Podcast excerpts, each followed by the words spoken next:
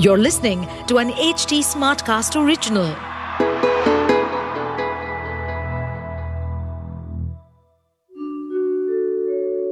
आप सुन रहे हैं विवेकानंद की वाणी सुनिए स्वामी विवेकानंद के अनमोल विचार और जानिए जीवन को एक नए दृष्टिकोण से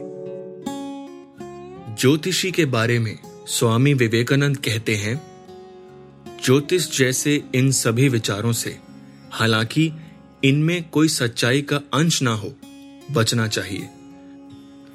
ज्योतिष की सूक्ष्म बातों पर अत्यधिक ध्यान देना उन अंधविश्वासों में से एक है, जिन्होंने कई धर्मों को बहुत आहत किया है। मैंने कुछ ज्योतिषों को देखा है, जिन्होंने अद्भुत बातों की भविष्यवाणी की थी, लेकिन मेरे पास यह विश्वास करने का कोई कारण नहीं है। कि उन्होंने उनकी भविष्यवाणी केवल सितारों से या ऐसी किसी भी चीज़ से की थी। कई मामलों में यह केवल मन को पढ़ने जैसा होता है। कभी कभी आश्चर्यजनक भविष्यवाणियाँ हो जाती हैं, लेकिन कई मामलों में यह व्यर्थ ही होता है।